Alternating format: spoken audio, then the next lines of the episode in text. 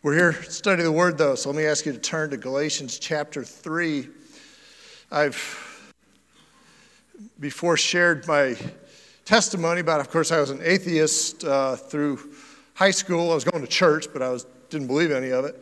Uh, and my senior year, I reached a point where I became a theist. I started believing in God, but I didn't have any concept of the, the gospel. And I spent a couple of years where I wrestled with this fact that I knew I needed to commit my life to the Lord, but I knew what my life was like, and I thought, I can't give him this.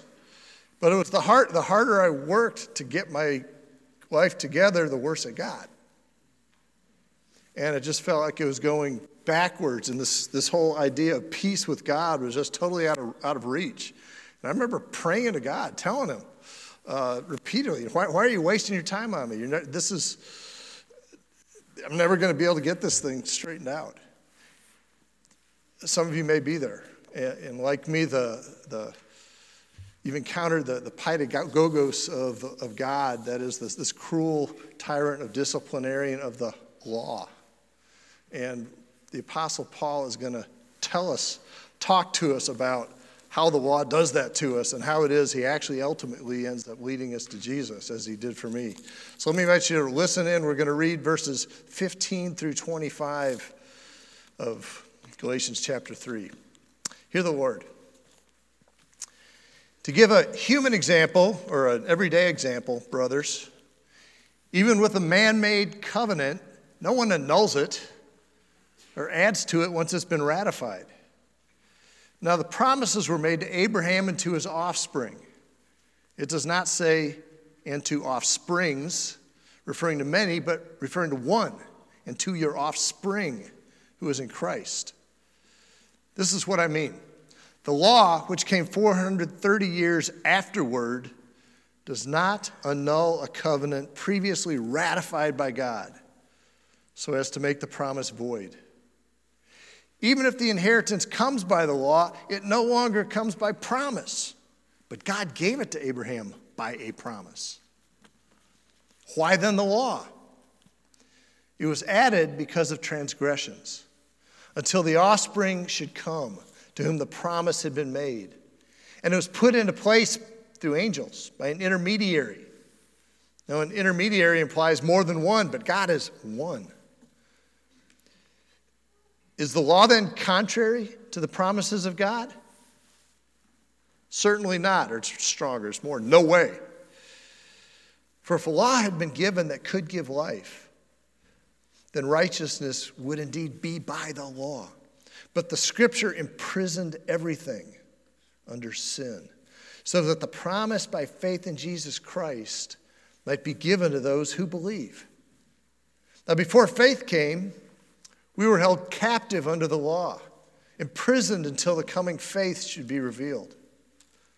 So then, the law was our guardian until Christ came, in order that we might be justified by faith. But now that faith has come, we're no longer under a guardian. Let's pray. Father, we heard last week, the verse right before this, Paul said that Jesus took your curse, the curse of the law, on himself, so the blessing of Abraham would come to us Gentiles. So we would receive the promised Spirit by faith. So you've given us that Spirit. We need that Spirit to help us understand what all this means, how it all fits together.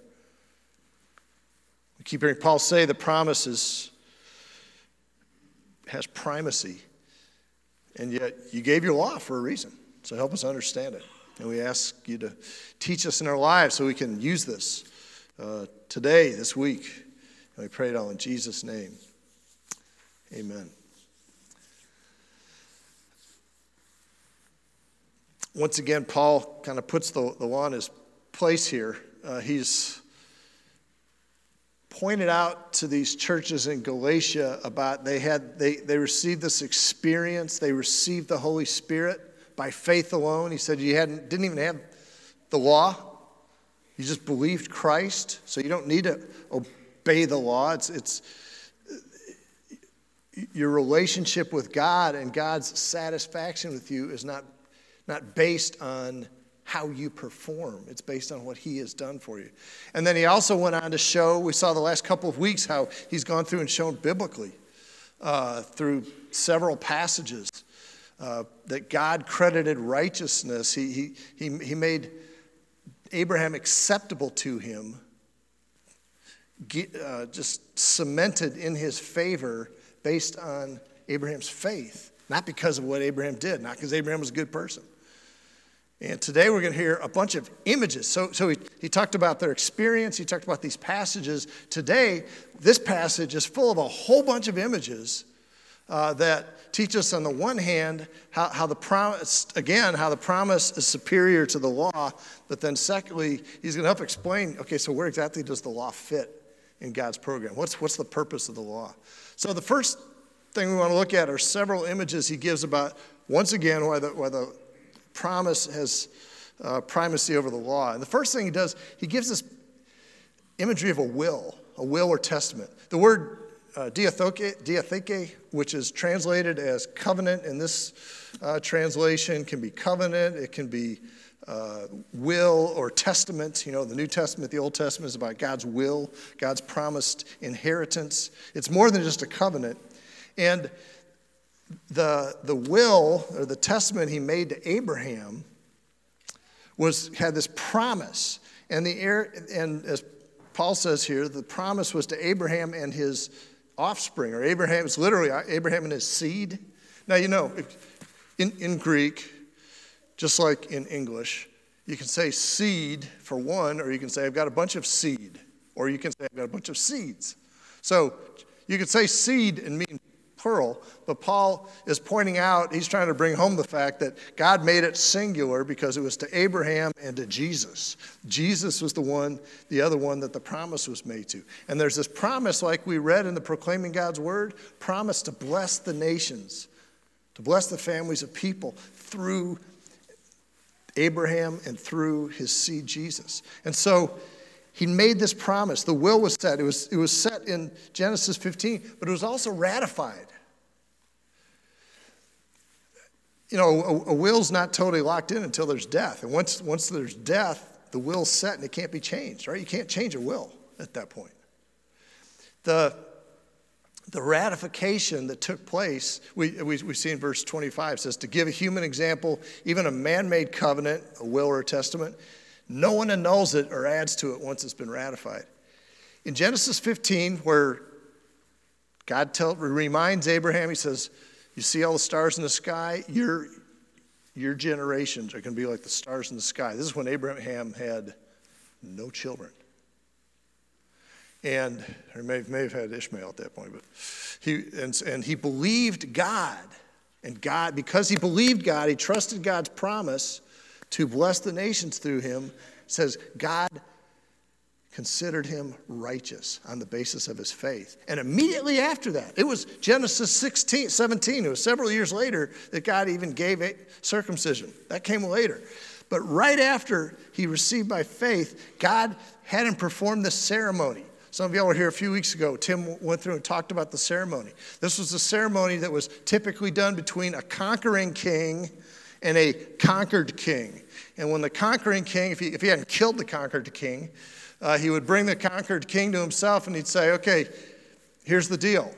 It's what we call a unilateral covenant, okay? They didn't negotiate it. The conquering king, he won. He got to set the terms. And he would say, I'm going to protect you. I'm going to provide for you. I've got your back. I'll protect you from all your surrounding enemies. That's my part. Here's your part. You pay me taxes. You don't turn against me. You don't make any treaties with any other kings, with any other nations. You stay faithful to me, you stay trustworthy with me. If you do, I've got your back. If you don't, and what he had to do, instead of signing a piece of paper, they would take these animals and they would kill the animals, shed their blood, they would split them in half and lay them, and there would be a path down the middle, and the conquered king would walk down the middle of the path, and that was his signature because his, he was declaring, if I don't keep my side of this, may I become like these animals. It was a, it was a blood oath. Uh, and so God told Abraham, when God made the promise, I'm going to deliver you. I'm going to provide for you. You're going to get everything I told you. What would happen is Abraham should have walked down the, between the animals, right? But we're told God put Abraham to sleep. And while Abraham was sleeping, he saw God, this, this, fire, this pot, fire pot and this flaming torch, go down through the middle of the animals. And God was saying to him, those promises will come true. And if they don't, I'm going to die. This covenant will be kept. So there was a lot of shedding of blood. That was the ratification, the confirming of the will. And so, what Paul is saying here when he says it's been ratified, it's been ratified. So now that it's set, you can't, the law was given 430 years later. And he said, You can't come in 430 years later and just change the will. The will is it's, it's a done deal. And so now, you know, could have been some, some of the false teachers in, in uh, Galatia who'd come in behind Paul and messed these folks up, they might, they might have said, well, but, you know, circumcision was part of God's law. And Abraham, you know, you're talking about Moses 430 years later, Abraham was circumcised. And Paul doesn't address this, but circumcision was a sign of the covenant, okay? It was a sign of the testament. So when God gave it, it was only required because they needed it for their memory. They needed it to be able to look and to see that God was going to be faithful. But it was circumcision was not given at be circumcised and then God will give you the promise. It's God gave you the promise, and the circumcision is just a sign, a physical way to see and remember the certainty what God said and that it's not going anywhere. So the the first part, first thing he says to put the law beneath the promise is that it came much, much, much later. The second thing he says in verse uh, 19, he says, Why then the law? It was added because of transgressions until the offspring should come, or until the seed should come to whom the promise had been made. Paul shows that the promise is more important than the law because the law was temporary. It was until the seed, until Christ came. It, for, for this particular purpose, it was temporary. There are three uses of the law in the Bible. There's uh, a word, it's a good, good theological word for you to learn, one of those 50 cent words antinomian.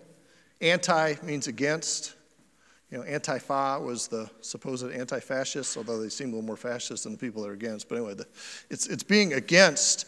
Nomos is the Greek word for law, so it's being against the law, and it's, it's a heresy, it's theological heresy. And it's, it, it's this idea that some people derived after reading maybe the first half of Galatians of thinking, oh, well, the law was there for a period, but now it's no longer necessary because Jesus is coming. Overall, as we get through this letter, especially as we get into chapter 5, you'll find that's not what Paul's saying. But Paul is saying, for your salvation, for you to be right with God, for you to have God's smile and his favor, the law won't help you. Because it, that's all about your performance, and your performance won't step up. So there, there's three uses of the law. The first use of the law is just general restraint of the culture and society. Don't murder. Don't steal. Don't lie. Don't commit adultery. The, the, the, the pictures, I mean, to, to the degree that a society will conform to it, I mean, obviously there are plenty of societies, including our own, who've, you know, New York passed a law that a baby can be born, and if they're born, you can still kill them. You know, that's abrogating the uh, do not murder. There's no longer any laws about uh, adultery. But God's law in general helps restrain humanity to stay, stay out of what, what tears it down, what dehumanizes us. Second use of the law, that's just broadly and generally. The second use of the law is what we're going to look at today, is it leads you to Christ. Okay, Kurt prayed about that in his prayer this morning. The third use of the law that will come a little later in Galatians that he'll talk about is when you've been justified, when you've come to the Lord, when God has made you His, the law is beautiful as a guide for what it is to be holy. It's just don't rely on it for God's smile. You rely on what Jesus did. So the, This temporariness is with regard to the second use of the law. It's only got a temporary purpose. The third image that he uses is in the second part of verse 19, going into verse 20. And this is the, the, the third reason why the law is unsatisfactory. He said the law was put into place through angels by an intermediary. It doesn't say it in Exodus 20, but later on in the Psalms and a couple different places in the Old Testament, a couple places in the New Testament, it talks about how God used the angels to give the law to Moses. And what Paul is saying is God gave the law through an he sent it through the angels and sent it through the Moses. But when God gave the promise to Abraham, God spoke directly to Abraham. So the promise is way more important than the law. So that's just real quickly some images that he's given where, again, he's saying the promise that God gave is so much superior uh, to the law. What does this mean for us? It means that the promise for you and for me, this wasn't just for the Jews of that day or the brand new Jewish Christians. It means if, if you believe God's promise for you, that in Jesus you've received this inheritance of Abraham, the blessing of Abraham, and he's given you your spirit, it means God's locked onto you and he's not going to let go. Just like he was saying to Abraham with that ceremony, I'm in. You're not going to lose me. There's, there's no questions. This covenant is established, it's certified, it is for certain. And that means the same thing for you.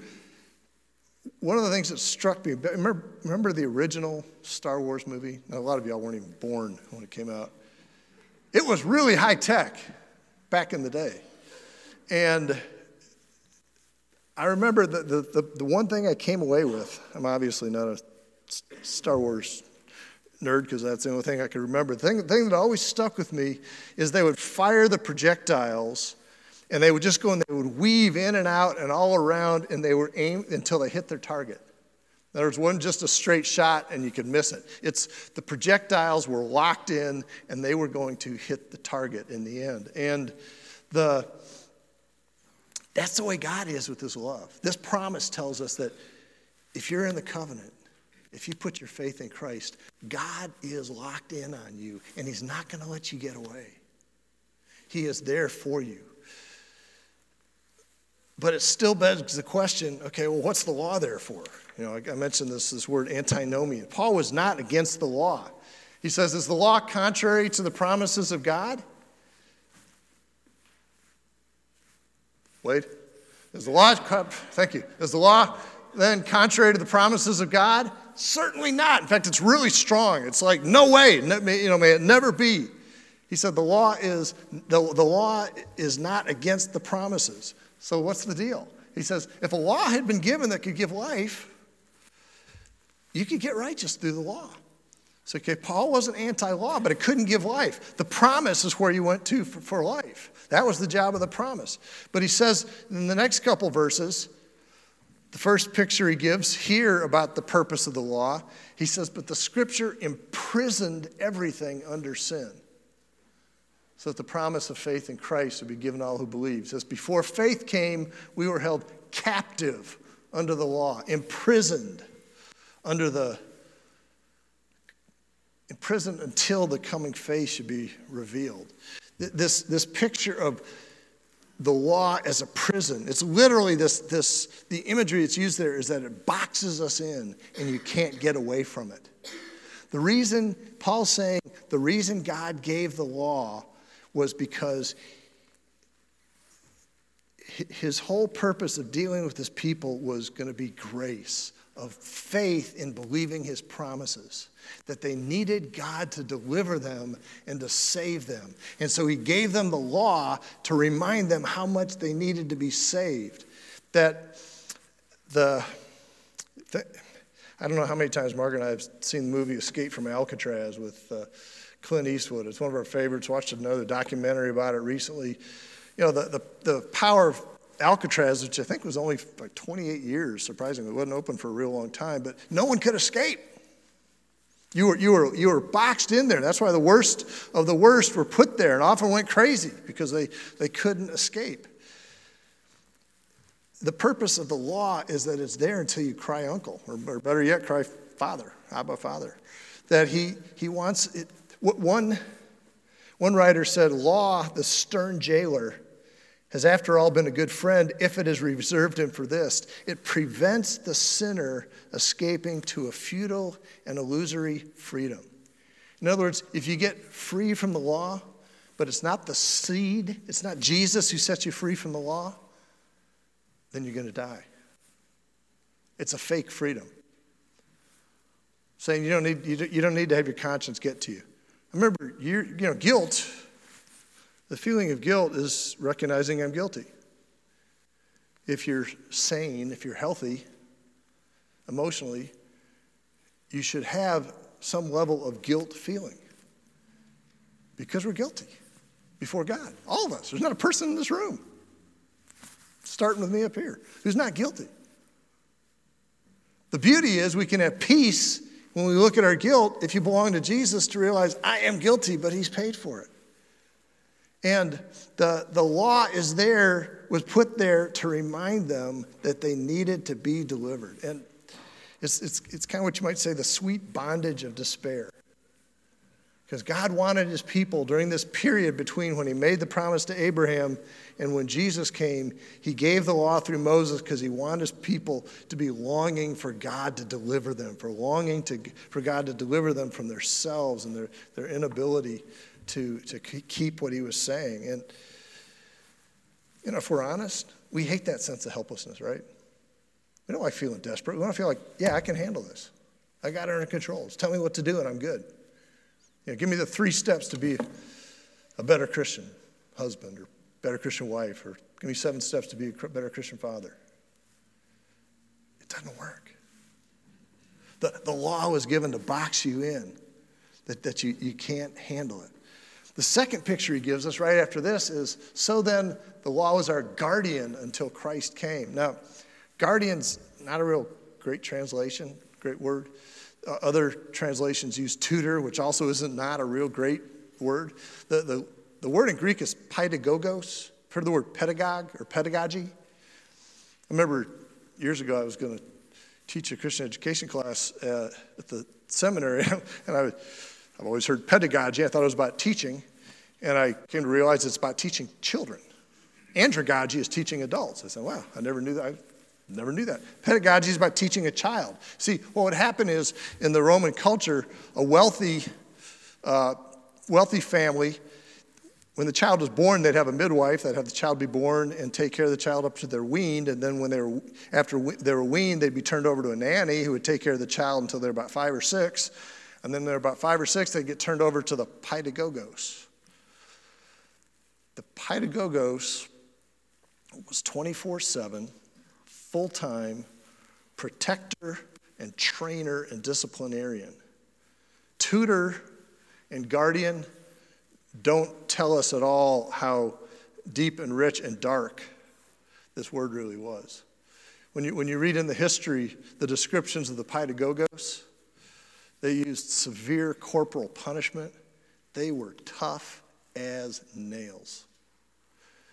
So when Paul says the law was our pedagogos. He means it was our harsh disciplinarian holding us in place. It was the slave who was in charge with disciplining and protecting this, this rich child. The idea was to break you down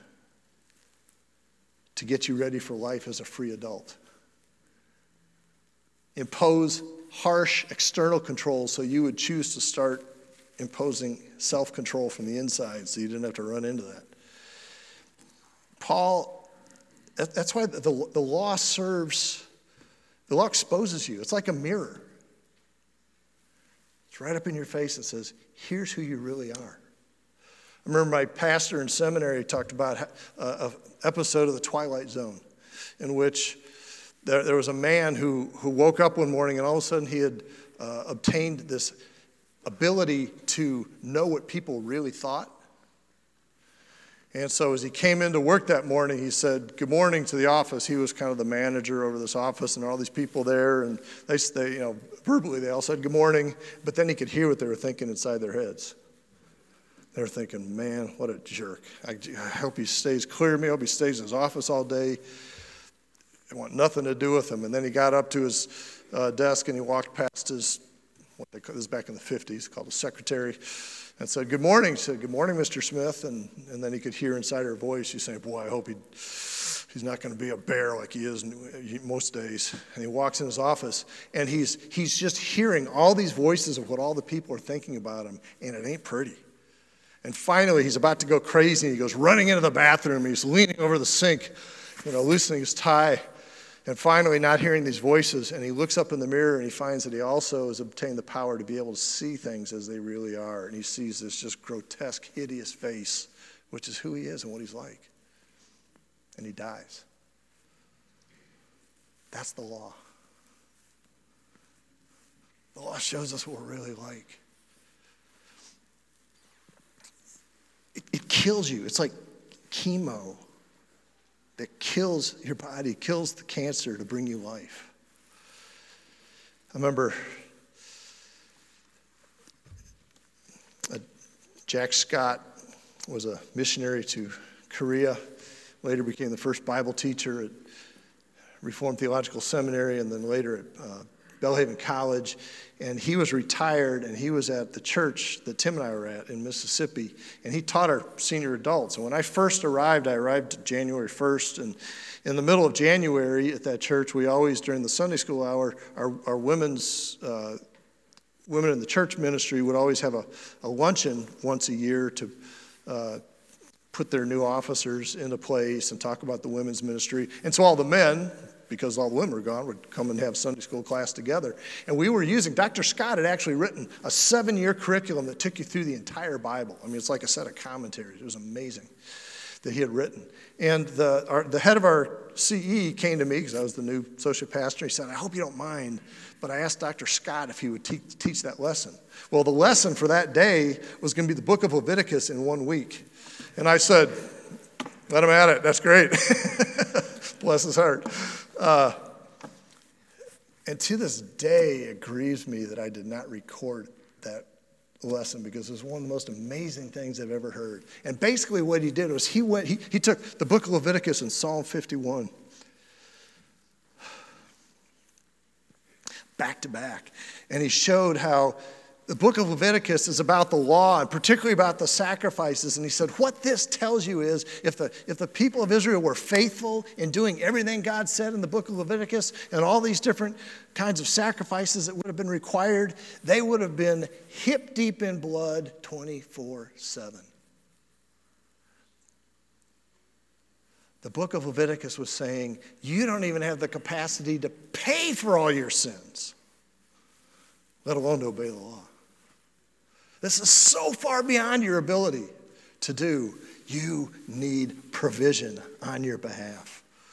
See, the law is preparatory. That's why it says in the last verse in our passage now that faith has come, we're no longer under this paidagogos. You know, Martin Luther said, God wounds in order to heal. He kills us in order to make us alive. And Paul is showing here that during the Old Testament period, he gave them his law to get them ready for the Messiah. They would just be so desperate when he came. Now, I want you to hear this.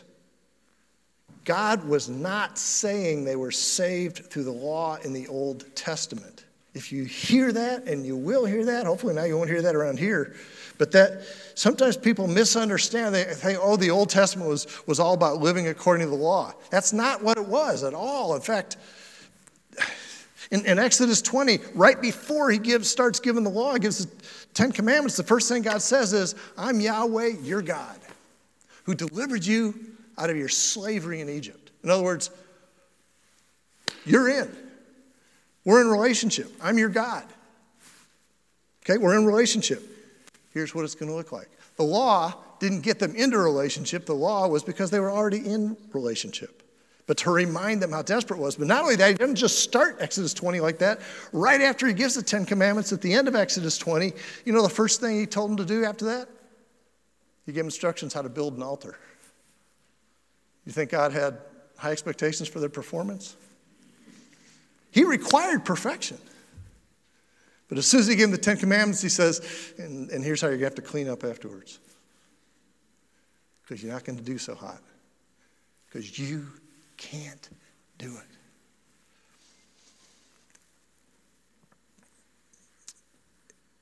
It's still true for us. It wasn't just for Israel in that time. That you, you and I don't like the feeling of being broken, of being pitiful, of needing charity, needing a handout. But that's grace. And the, it wasn't just for Israel from 1500 BC until 30 AD that they needed the law to drive them to Christ. Ever since, we still need the law to drive us to the gospel. But it, you know, my problem that I talked about at the very beginning was I thought I need to get myself good enough so I can give myself to the Lord. And God was going to have none of that. And there was no change in my life other than the fact I started paying attention in church. And I wanted to do it right, but I, I couldn't do it right. In fact, I, I sank way deeper after I started really wanting to do it right. And it wasn't until I finally reached the point, God took me basically with His law and He put the mirror in front of me that He wanted me to come to Him totally based on His mercy. And I finally had to say, God, I keep giving you my life and taking it back and giving you my life and taking it back. And this time I'm not even giving it to you. You just got to take it away because I can't do it. You're, gonna have, you're the one who's going to have to change me. And it's kind of like he said, okay, now we can talk. I didn't hear that verbally, but if, if this is being recorded for Presbyterian. But, but it doesn't just stop there. The, the, law to point us to Jesus isn't for just for the first time, it's for every single day. See, God wants to lovingly, wisely, protectively, He just wants to suck the wind out of your sails for thinking that, that you can provide a record that'll make you acceptable to God on any day. He doesn't want to keep you from living for Him and from striving to be holy. But He never wants you to think you can stand on that. I mean, God, you know, we read, Paul said early in this chapter, He's put the Spirit in your heart. He's, he's going to bring change, but you're never going to have enough change to start patting yourself on the back or start puffing up your chest, saying, I'm good with God. This is really hard. Some, some of y'all, I know from all, all the years I've been pastoring, some of y'all, you've got this picture in your mind that you just feel like you're climbing this hill, climbing this hill, and you're thinking, sooner or later, I'm going to finally crest this hill, and it's not going to be so hard, and I won't have to constantly, when I'm coming to God, say, God, please forgive me for this. God, please forgive me for this. God wants you to keep looking at His law because He wants to shatter that dream because that ain't happening. Now, you may get depressed for a little while because that's what your hope has been. You've been thinking that day's going to come. And he says, No, you're a charity case every day for the rest of your life. And that ends up becoming so much freedom because you quit being so surprised by your sin. And you quit being so surprised by other people's sin. When you got people in your family sin against you, instead of just raising up this rage, it's like, well, there we go again. It doesn't mean that we don't seek to become holy. It doesn't mean we don't talk to each other, but we, we can lose some of the acid. It, it brings grace into how we deal with our hearts, and it gives grace to how we deal with one another.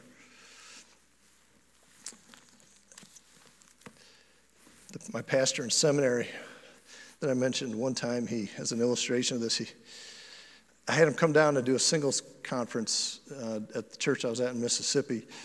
And he stayed with Margaret and I for a couple days afterwards because he was going to teach at the seminary in town uh, for a few days. And I, I, invited him to come to a Bible study, morning Bible study I had.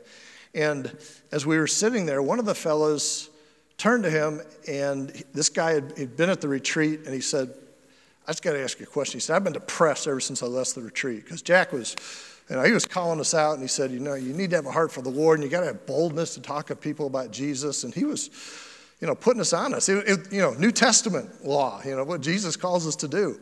And this guy was just broken. And, and you got to understand, this guy was about 6'4, 250. He'd been a linebacker at Georgia Tech when they won this national title in uh, 88, 89.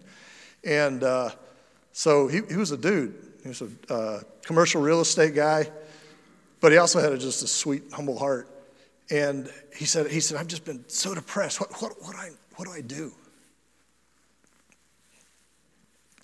And I'll never forget, it was so informative to me as a pastor to learn this. Jack looked him with this little smile, And he said, he said, we'll, we'll pray for you. And maybe, maybe the Lord will be kind and, and let you get a little more depressed so you go to Jesus. That doesn't sound real pastoral, does it? But his point was, you're asking me, what can I do so I can feel good about myself and not be depressed? And Jack was saying, You're not desperate enough as a Christian. You still think you can fix yourself. Run to Jesus. That's what he's inviting us to do. Let's pray. Father, all of us are like Mike, my friend, who, who we want to fix ourselves. Some of us, before we're, we're in the kingdom, but all of us, even after we're in the kingdom, we just keep falling into that delusion that, that we can fix it. We thank you that you have fixed it. You've given us your spirit. You've declared us righteous in your son, Jesus. And it's not that you don't, aren't going to call effort from us, but you don't want us to despair. You want us to have joy and peace in our failure as we seek striving to obediently love you and serve you and love others. Uh, that you use us not because we're good, not because we're skillful. You, you, you use messes because that's who we are and that's all you have to work with. And so we thank you that we can rest in Jesus. Help us to go to Him. Help us believe that you take us that way and that we can just keep coming day after day after day because that's our only option. And we ask it in His name. Amen.